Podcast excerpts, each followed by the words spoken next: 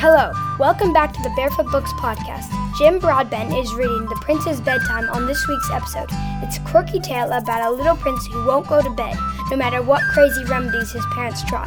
After you find out whether the prince and the entire kingdom ever gets some sleep, visit barefootbooks.com to find this book along with other stories, activities, coloring sheets, and more.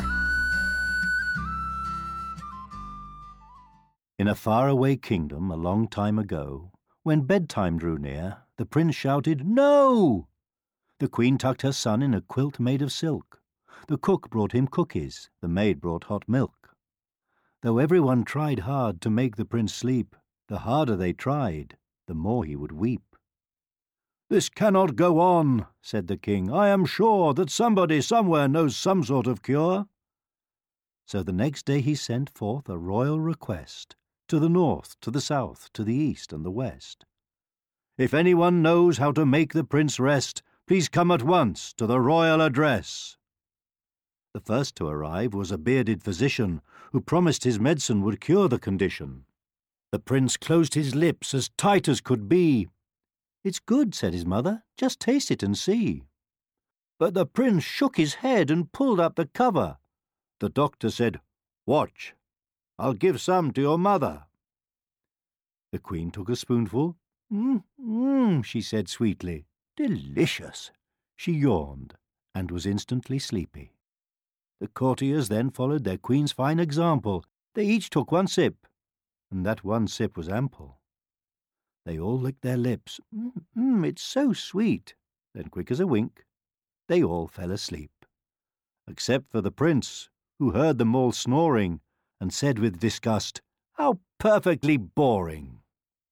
The next night five dancers arrived with musicians.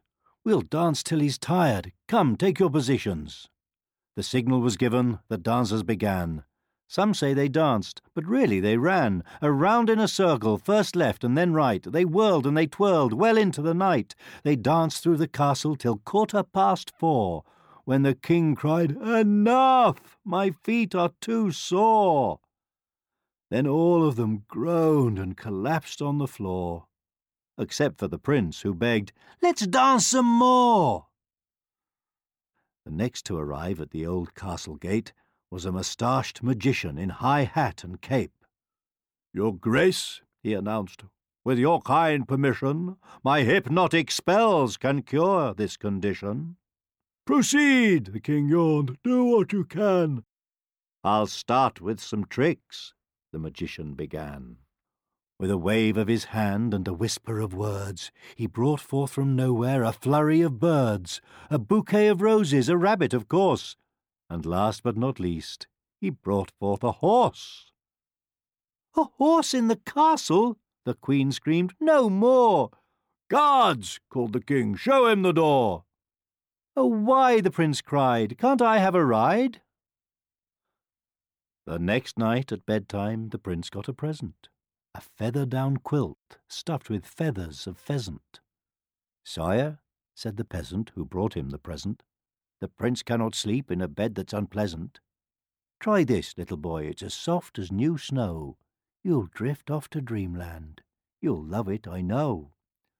The prince was so happy he jumped in head first. He jumped in so hard that the feather quilt burst. Achoo! wheezed the king. Achoo! sneezed the queen. It took them all morning to get the place clean. But the prince was so tickled he giggled all night. He laughed and he laughed at the ludicrous sight. Night after night they tried to amuse him. Night after night there was endless confusion. Jugglers tried juggling, jesters made gestures, learned professors made countless conjectures. Nurse sang a lullaby, cook baked a cake, but alas, the small prince still stayed wide awake. Then one windy night, it was long after eight, an old woman came to the great palace gate. Your Majesties, please, she curtsied quite low. I'll get him to sleep, if you'll just stop this show. And what do you do? Do you dance? Can you sing? What's in your bag? What did you bring? Of course I can dance, and I do love to sing.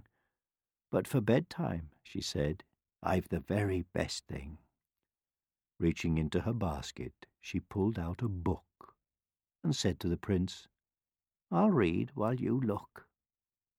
But where are the pictures? he asked in surprise.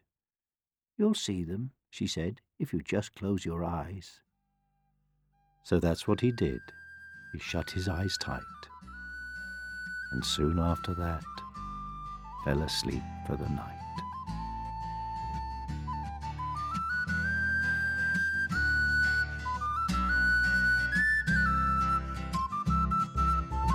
That's all for today's episode. Thanks for listening.